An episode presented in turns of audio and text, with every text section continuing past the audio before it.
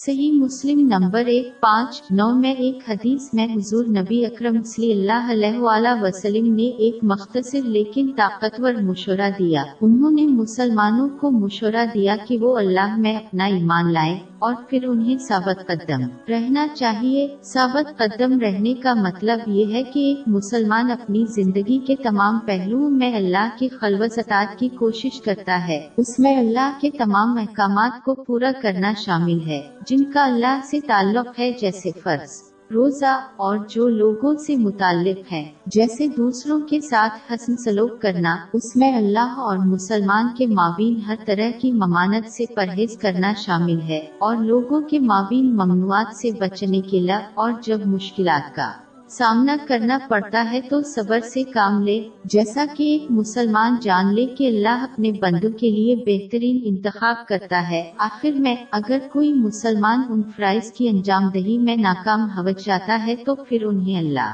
کے ساتھ خلوص دل سے توبہ کرنا ہوگی۔ اور اگر اس میں لوگوں کے حقوق شامل ہیں تو انہیں ان کی معافی بھی طلب کرنی ہوگی۔ ثابت قدم رہنے میں دونوں طرح کی شرک سے پرہیز شامل ہو سکتا ہے۔ اہم قسم یہ ہے کہ جب کوئی شخص اللہ کے سوا کسی اور کی عبادت کرتا ہے۔ معمول ایک قسم کی شرک اس وقت ہوتی ہے جب انسان اپنے اچ یہ کام لوگوں کو دکھائے۔ اس کا اشارہ سن ابن ماجہ نمبر تین، نو، آٹھ، نو میں ملنے والی ایک حدیث میں دیا گیا ہے۔ لہذا، ثابت قدم رہنے کا ایک حصہ یہ ہے کہ ہمیشہ صرف اللہ کی رضا کے لیے نیکیاں کرنا، اس میں ہر وقت صرف اللہ کی اطاعت شامل ہے۔ اپنے آپ کو اور دوسروں کو ماننے اور خوش کرنے کی بجائے اگر کوئی مسلمان اپنے آپ کو یا دوسروں کو خوش کر کے اللہ کی نافرمانی کرے، انہیں یہ سمجھنا چاہیے کہ ان کی خواہشات یا لوگ ان کو اللہ سے بچانے کے قابل نہیں ہوں گے، جبکہ جو اللہ کا فرمان بردار ہوگا وہ اس کے ذریعہ ہر چیز سے محفوظ رہے۔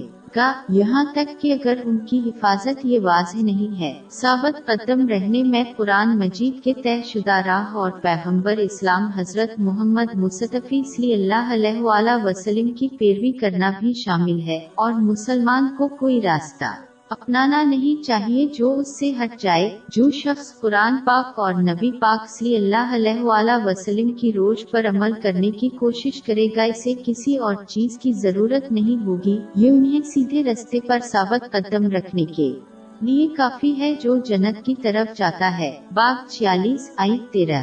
جن لوگوں نے کہا کہ ہمارا پروردگار خدا ہے، پھر وہ اس پر قائم رہے، تو ان کو نہ کچھ خوف ہوگا اور نہ وہ غمناک ہوں گے۔